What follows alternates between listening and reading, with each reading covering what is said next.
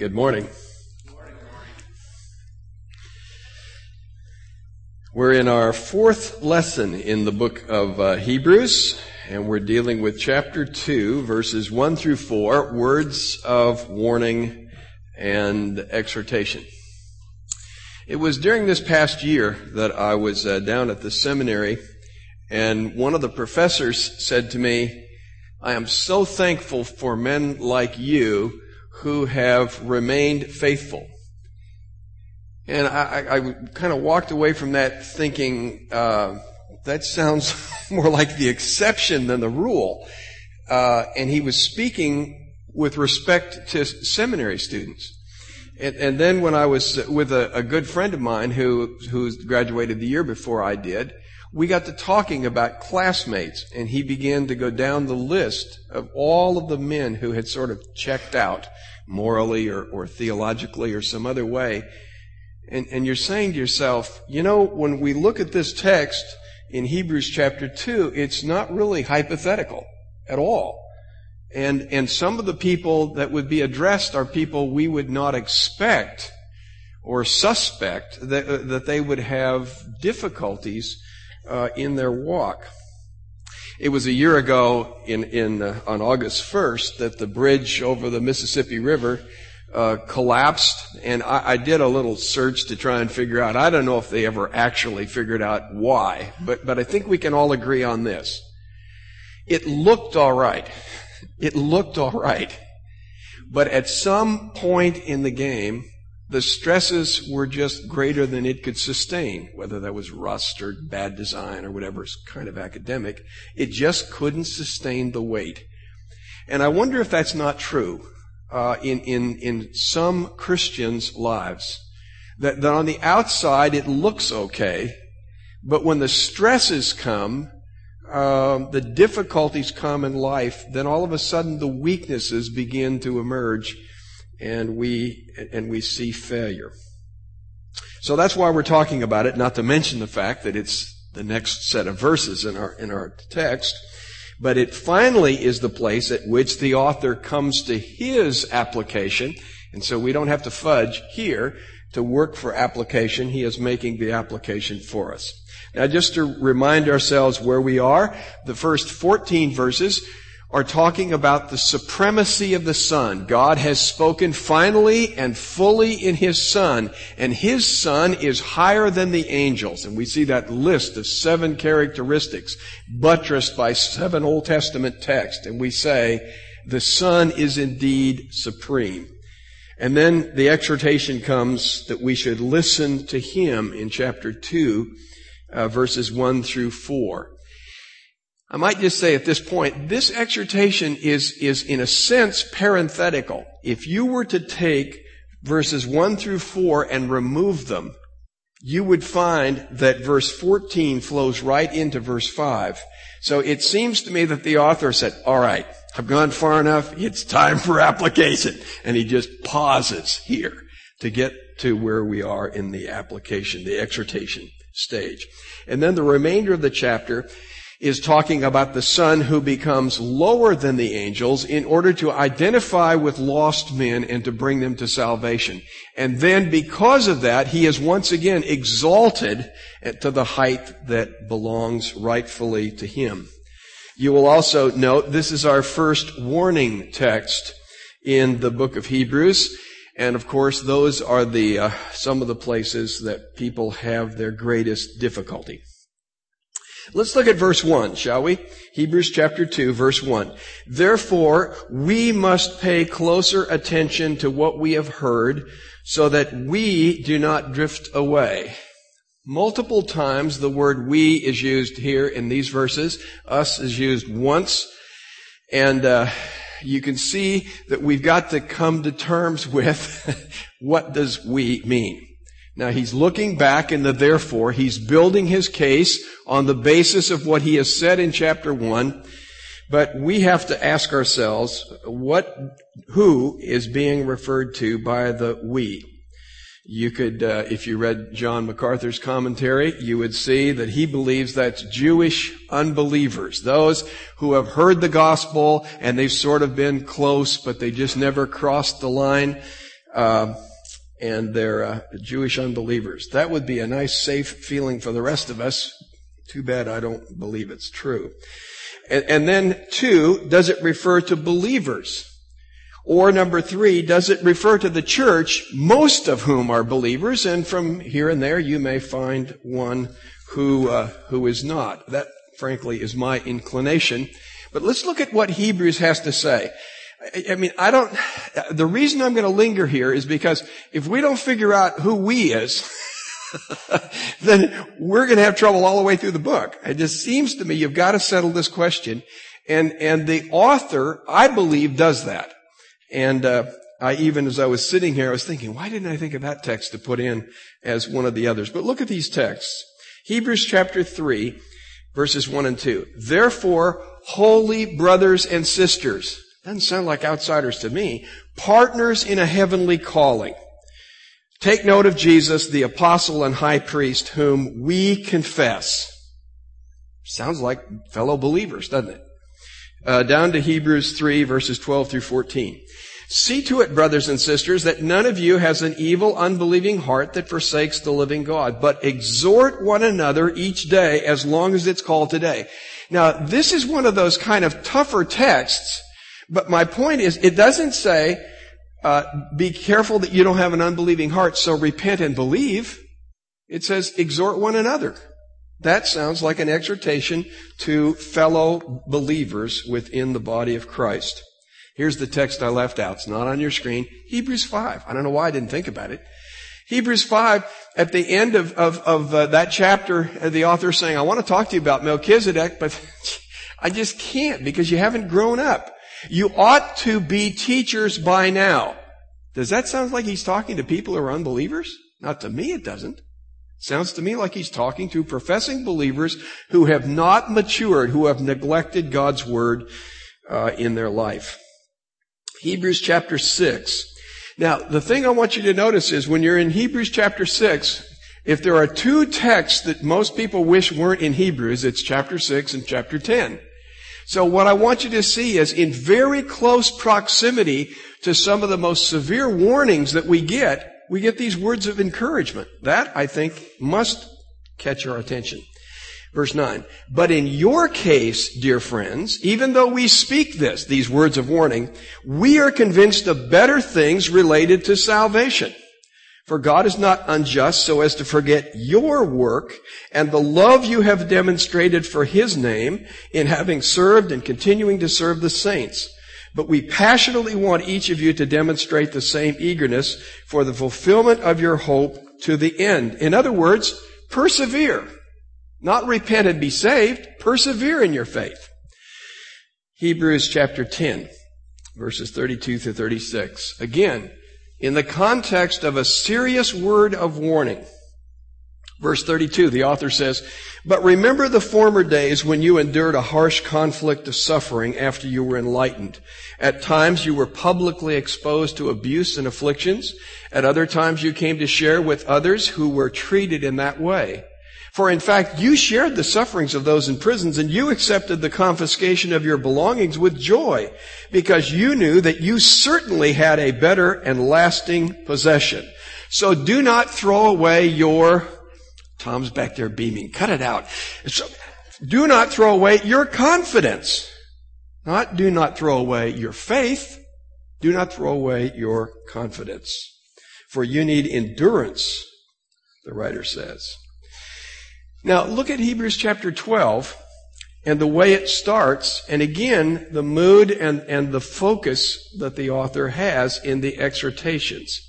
Verse 1. Therefore, since we are surrounded by such a great cloud of witnesses, we must get rid of every weight and the sin that clings so closely and run with endurance the race set out for us, keeping our eyes fixed on Jesus, the pioneer and perfecter of our faith for the joy set out for him, he endured the cross, disregarding its shame, and has taken his seat at the right hand of the throne of God. Think of him who endured such opposition against himself by sinners so that you may not grow weary in your souls and give up. You have not resisted, yet resisted to the point of bloodshed in your struggle against sin. And have you forgotten the exhortation addressed to you as sons. My son, do not scorn the Lord's discipline or give up when he corrects you. For the Lord disciplines the one he loves and chastises every son that he accepts. Now, look at, at, down at chapter 13 and look at the exhortations.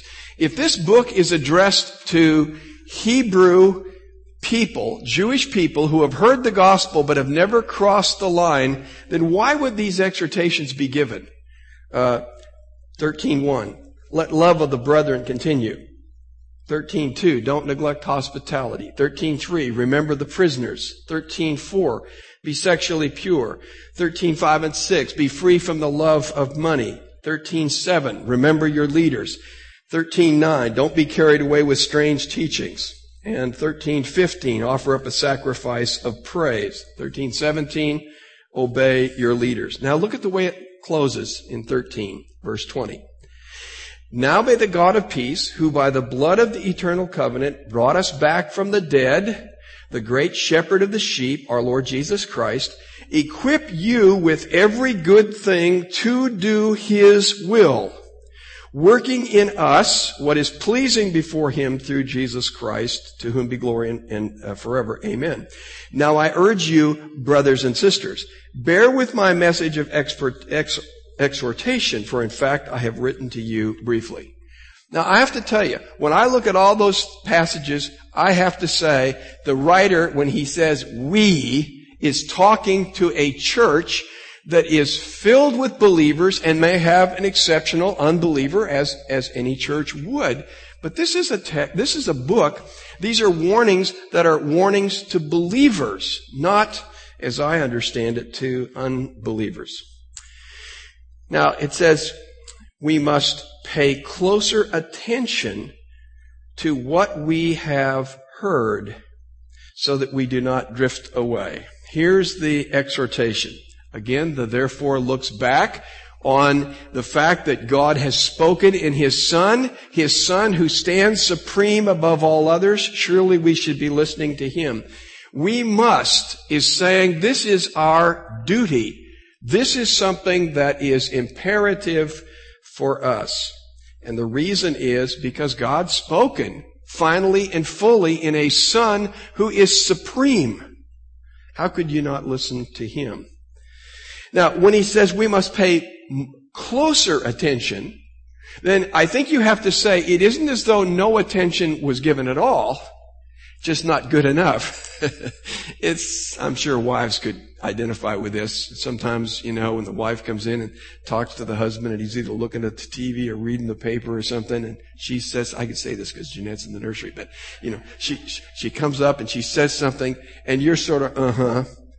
That, that's kind of what God's getting from these folks is they're paying attention, kind of, but not really. And that's not enough. So it must be closer. And he says closer attention because there is neglect, verse 3. Now I have to tell you, neglect and reject are not the same words to me. It is one thing to have something you don't pay attention to. you know, like a car, when you just let it go until the wheels fall off. You can do that. But rejection says, I'm not going to have the car at all. That's another story but it's not the force, as I understand it, of the author's words in these verses. Therefore, we must pay closer attention to what we have heard so that we do not drift away. If you have an ESV or you have a New American Standard, it will say drift away from it. I don't think so. Number one, it's not on the text. It's in italics, fortunately, in the New American Standard. So it's telling you, we put it there, but it isn't in the, in the original text. ESV just stuck it there and didn't bother to tell you so far as I could see. But it isn't drifting away from it, my friend. It's drifting away from Him, is it not? Is that not what chapter one is about? He is the one who, through whom God has spoken. It is He is the one that we would be drifting away from. Not, not just His word, but from Him Himself. What does it mean to drift away? Well, it can mean to slip away. For instance, it can be used of a ring slipping off of your finger. It can be used as something, I think, falling, sort of falling through the cracks, we might say. It can be used in, uh, uh, of, of a vessel that has a leak. and you pour something in it, you come back a little bit later and it's gone, it's slipped away. Uh, it's gone away. But it's probably the nautical sense that we, that we would see here, and that is the sense that you, you haven't really moored it or, or you haven't taken account of the winds, and so you just sort of, the currents come along and you're just gone. Now, most of you didn't grow up on a lake. I did, fishing, and every once in a while I'd probably just lay out there in the boat and have my fishing pole over the side and doze. And it's amazing where you can end up when you're not looking.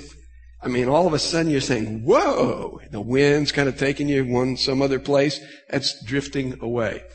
I have to say, I really love um, Kent Hughes's uh, definition of drifting away, and so I put it on the screen for you. That church's experience 2,000 years ago intersects our lives in this way. Drifting is the besetting sin of our day. And as the metaphor suggests, it's not so much intentional as from unconcern. You drift unknowingly. You don't, you don't paddle in the opposite direction. You just float that way. Christians neglect their anchor, Christ, and begin to quietly drift away. There's no friction, no dramatic sense of departure, but when the winds of trouble come, the things of Christ are left far behind, even out of sight. The writer of Revelation uses different language, but refers to the same thing when he says to the ostensibly healthy Ephesian church, Yet I hold this against you. You have forsaken your first love. I understand drifting away to be that unconscious departure from the things of God and more importantly from the Son of God that is not even detected and not evident until the stresses and strains of life come on. Now I'm going to parenthetically say, I know that almost everybody in, in the world of commentators talks about how the, the heat of persecution is all cranked up and, and so on, and that's, and, and, and they're tempted therefore to deny their faith. I don't see it. I don't see it. I see this as a time of ease. Now, I see from chapter 10 that there were days in the past where they lost their property and whatever. It seems to me that things have eased up. It seems to me that in the near future, things are going to heat up again. But the most dangerous period of time for people to drift is when things are going easy. And, and that's the sense that, at least that I get. Here's a comment that uh, Hughes uh, has from C.S. Lewis out of Mere Christianity. He says, Lewis says, as a matter of fact, if you examined a hundred people who had lost their faith in Christianity, I wonder how many of them would turn out to have been reasoned out of it by an honest argument. Do not most people simply drift away? And in my experience, here's what happens. They drift and they drift and they drift and then some temptation comes their way, some uh, adversity comes their way, some kind of moral uh, stress comes their way, and then they break. They snap. But, but the reality is, it's been in the making. It's been in the making. The drifting has been going on, and then finally something causes the snap. Now looking at verses 2 and the first half of verse 3. For if the message spoken through angels proved to be so firm that every violation or disobedience received its just penalty, how will we escape if we neglect such a great salvation? Let's talk for a minute about through the angels. Spoken through the angels. That's one of the things that you see in chapter 1 and chapter 2. There's this heavy emphasis on angels. So let's just look at a couple of texts and, and get in our minds this sort of Jewish mindset that I think is there, Old Testament mindset. I've put on the screen uh, Deuteronomy 33 2. Note this is the, par- the parenthesis comes from the Septuagint, the Greek translation of that, and I, and I mentioned to you before, most often in Hebrews, when the Old Testament is cited, it's cited from the Greek translation of the Old Testament, not the Hebrew text. That's why it may look different to you than what you find in your Bible, which comes from the Hebrew text. But at the end, when it speaks about him coming uh, from Sinai and revealing himself to Israel, and then it says, uh, with his right hand he gave a fiery law to them, but the Septuagint says, in his right hand were his angels with him. And the, the author no doubt had that in mind. But we don't need to rest there. I'm going to skip Acts 738 and go to 753 when Stephen is talking. And he says, you received the law by decrees given by angels, but you did not obey it. So there is that sense that somehow in the giving of the law, the angels are involved in some mediatorial way. And the thrust of it is, you know, if the Old Testament law was given in the involvement of angels, and, and you ought to listen to that, and you should, the, the, the Old Testament saints surely should have, when you have something mediated by Christ himself, by God himself in the person of Christ, then you really ought to listen, right? It's like uh, somebody uh, having an ambassador from the United States come to their country. And, and you ought to listen to that. But when the president comes and speaks to you face to face, good idea to pay attention. So look at uh, uh Galatians chapter 3 verse 19. Paul is writing here and he says, why then was the law given? It was added because of transgressions until the arrival of the descendant to whom the promise had been made. It was administered through angels by an intermediary. So the Old Testament saint and the Jews and, and the people of that day, familiar with this Jewish background, had this idea that the angels were involved in that. And the argument of the writer is, if listening to what came from angels is important, then listening to what came through the Son is more important. He says, how shall we escape if we neglect such great salvation? And I asked myself, wait a minute, wait a minute. He went from this thing of what we have heard to salvation. How does that work? Here's the way I understand it. When you look from, from the New Testament point of view, when you look back at the law, especially the book of Romans, would you not agree with me that Paul is saying the law could not save? Right? Romans chapter 3, for by the works of the flesh, for the, I'm sorry, by the works of the law, no flesh will be justified in his sight. Nobody can be saved by law keeping.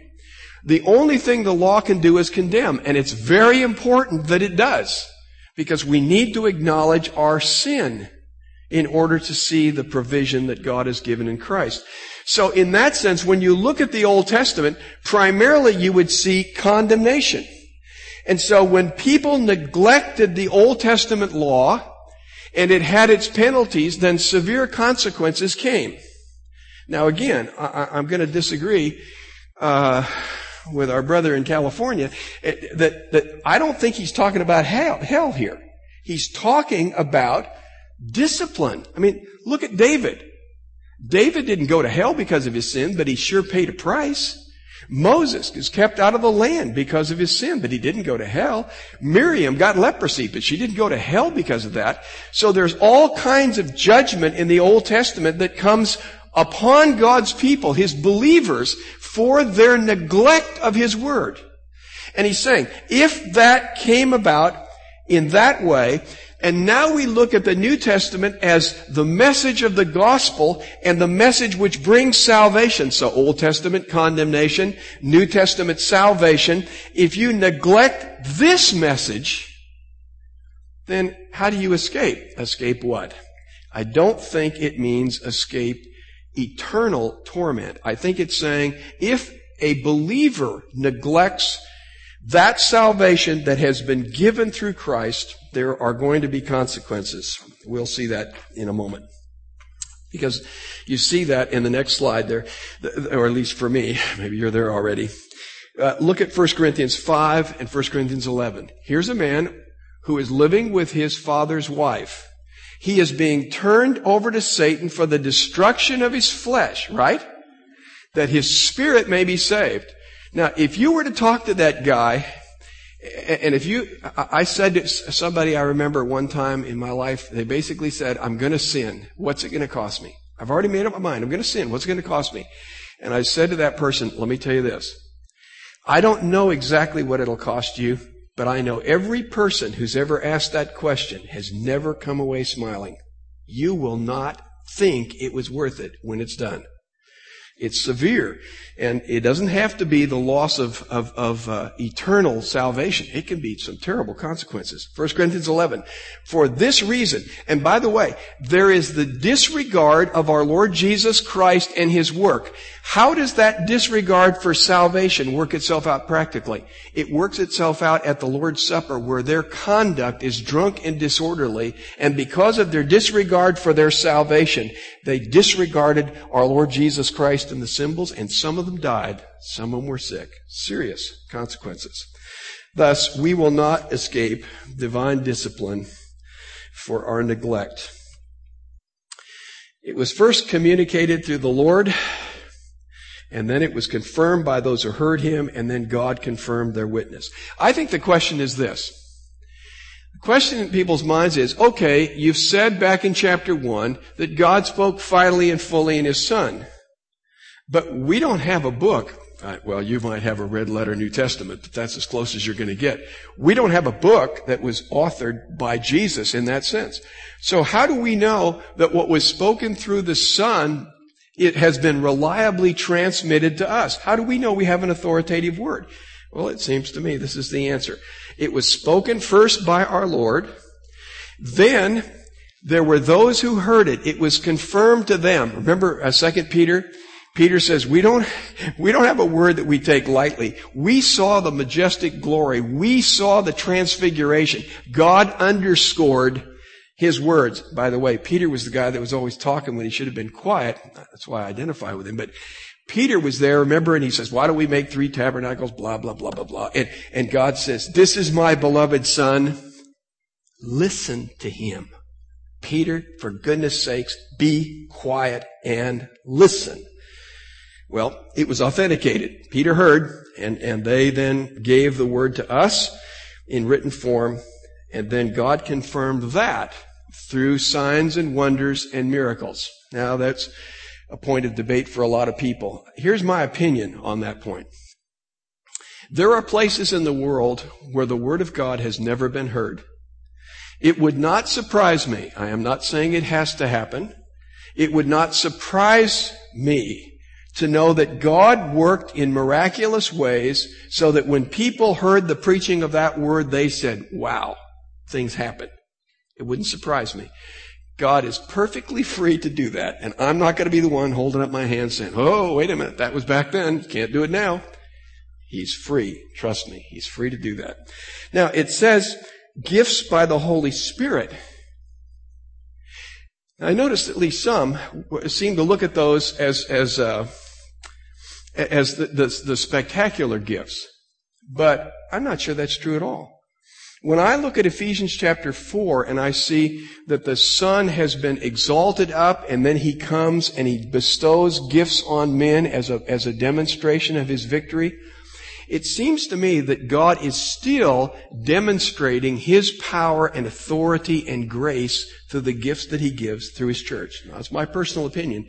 So I don't see why we have to somehow make those gifts only certain gifts. It seems to me that those gifts are there. And by the way, Ephesians chapter 4 makes it clear those gifts are there until the church has been built up to its full maturity, and we're not there yet. So, in my opinion, that's still applicable. The danger of drifting. Isn't that what this is all about? The danger of drifting. Here's another statement from Hughes. The transcending concern of this warning text is for those who have heard. Even more, the concern is not for those who reject the gospel, but for those who ignore it. The concern is for one's attitude the one who has let the greatness of Christ slip away, the one who no longer marvels at the atonement, the one who no longer has a desire for the word, the one who really does not pray in his spirit, the one who is drifting back to where he came from and has little concern about his drifting. That's the way I see it. And, and friends, I think that's a danger that all of us need to take to heart. I believe that every one of us needs to say, prone to wander, Lord, I feel. Just say, change the word, prone to drift. That's what it means, isn't it? Lord, I feel it. Prone to leave the one I love. That's the danger I believe the writer is addressing. So when am I drifting? Well, I'm not sure that I've got all the answers, but I, I, I, put a few things down for you. By the way, one of them I'm going to slip away before I get stoned for saying, but we'll start with a safe one. I'm drifting when my sense of wonder wanes. We were up in the Pacific Northwest, and you know that's home to us, but we looked at some mountains, Mount Rainier, Mount Hood, Mount Shasta. We were on the ocean. You look at that and you see the vast expanse of that and you know what happens? People who live up there, they drive to work and here's this mountain looming, looming in front of them. They don't even see it. They've lost the sense of majesty and wonder. Is that not true for us? I mean, look at what we see in chapter one. And yet we get kind of ho hum and we get accustomed to that and we lose the sense of the wonder of the fact that the one who took on human flesh for us is exalted above all of the angels, the highest uh, one under the Father in the universe. Two, nearness to God is ancient history. You're always talking about the good old days, as though as though they're gone. You think back of those days when you were first saved and whatever, but but the more it begins to look like history, the more you've drifted, and I've drifted from it as I see it. My love and desire for God's word falls short of what I see in Psalm 119. Man, you read Psalm 119. Oh, how I love you. Law, law. You know, it's my meditation day and night. Man, is that the way we feel about God's word?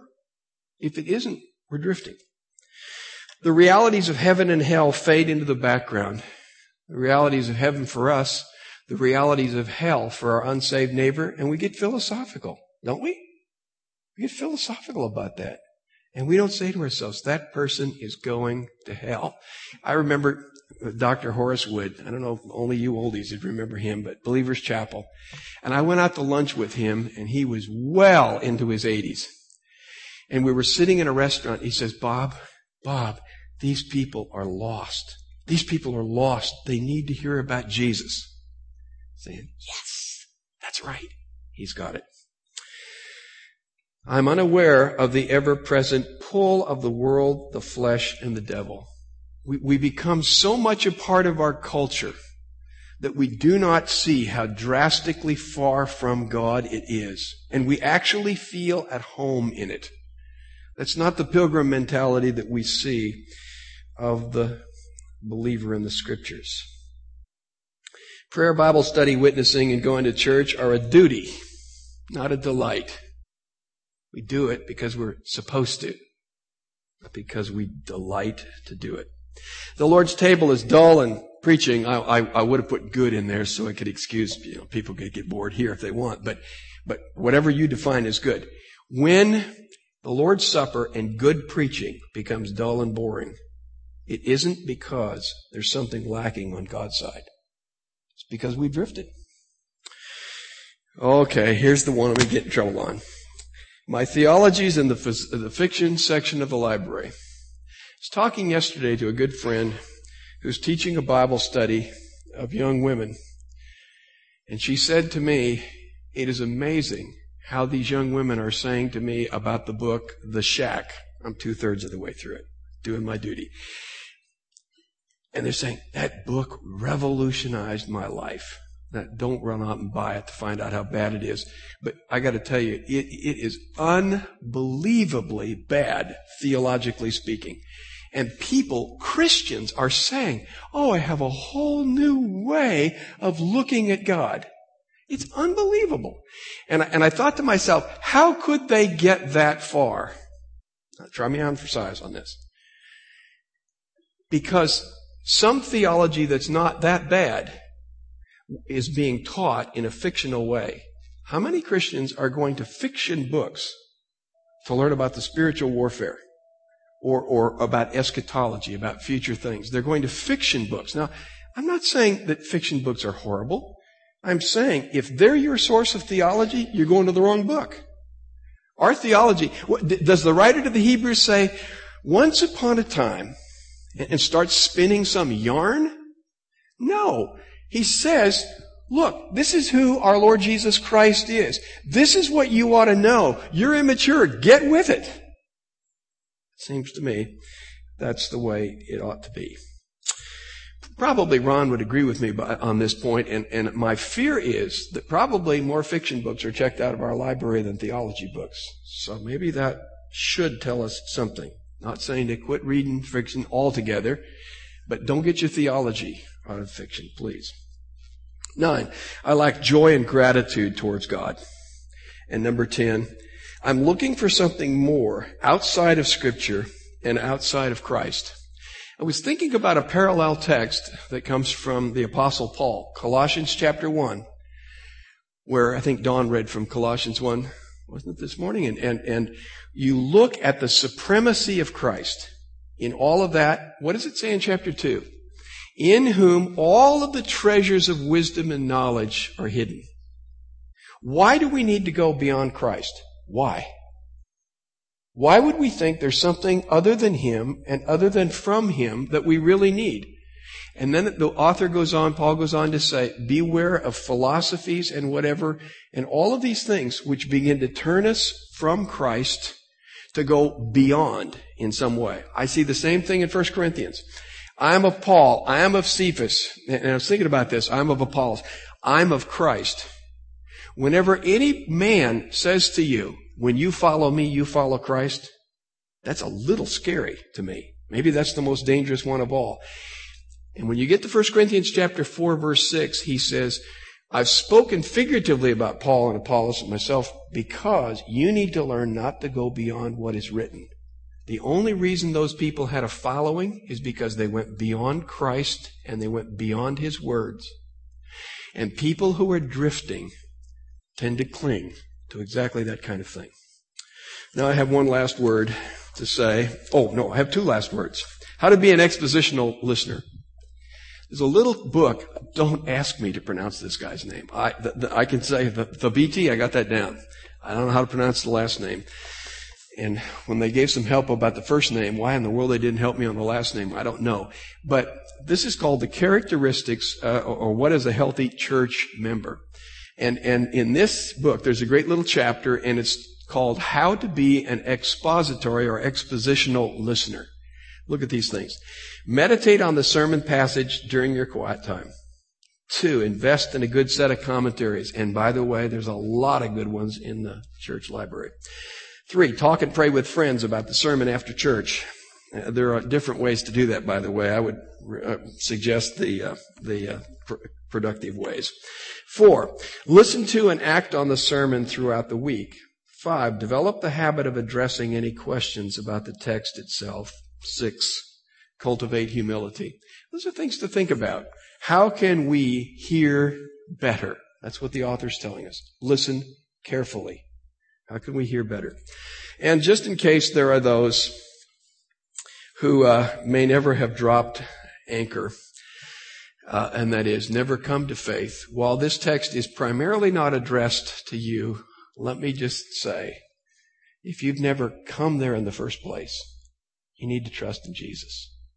Look at this text. It's a frightening text in a way. Luke chapter 13. Jesus says in verse 24, exert every effort to enter through the narrow door. That's through the person and the work of Jesus Christ, His sacrifice in the sinner's place. Because many, I tell you, would try to enter and will not be able to. Once the head of the house gets up and shuts the door, then you will stand outside and start to knock on the door and beg him, Lord, let us in. But he will answer you, I don't know where you come from. Then you will begin to say, we ate and drank in your presence. And you taught in our streets. But he will reply, I don't know where you've come from. Go away from me, all you evildoers. Being close, being close is only good in horseshoes, folks. It won't get you to heaven.